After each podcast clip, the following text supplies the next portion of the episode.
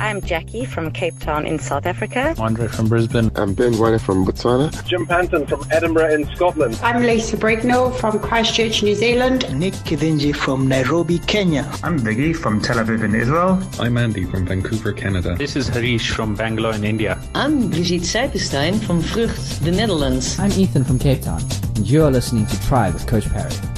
Welcome back onto our next video, talking some triathlon today, and we're talking about fueling around triathlon, and particularly the swim.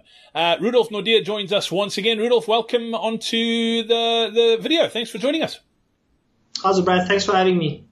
Rudolf, today's question is quite quite an interesting one. It was it popped up on our on our forums on coachparry.com and it's it's got to do with fueling. And we all know, I mean, people will always say that uh, sort of nutrition is the fourth discipline of triathlon, but obviously the place you can't drink anything or eat anything is during the swim. It is the first discipline.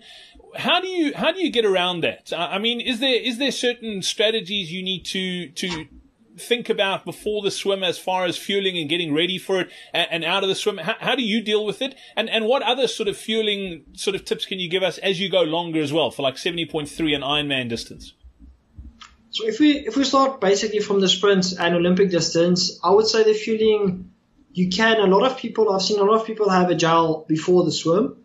That obviously depends on how well your stomach reacts to having eaten before the swim. Because I know also a lot of people they get nauseous if they have a gel and then straight jump in the pool and do the swim. So that's also a tricky thing to do. But the main important thing is it depends on how long you had breakfast before your race. So if you had three hours or four hours before the race, you had breakfast, or only one or two hours, that would also depend on how, if you need a gel or not. But for my recommendation, I would rather have the gel when you get into transition two or have a gel strapped on your bike. As soon as you're on your bike, then you have a gel straight after the swim. Because the swimming is so short percentage of the race and it's done first, you, it's not that you don't need the gel, but it's not going to help you win the race if you have the gel before the swim.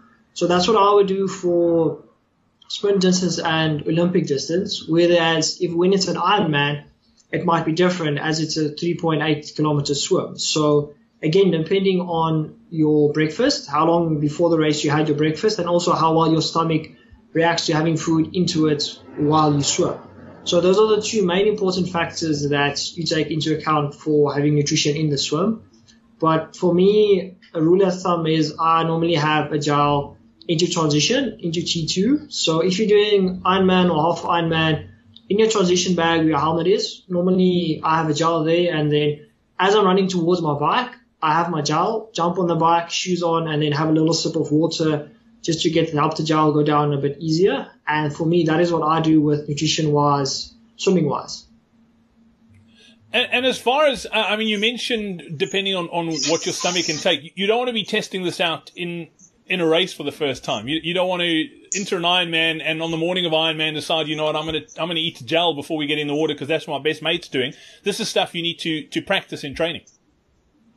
Yeah, so it's it's very simple in training. A lot of people swim three, four times a week, so you can experiment in training with this.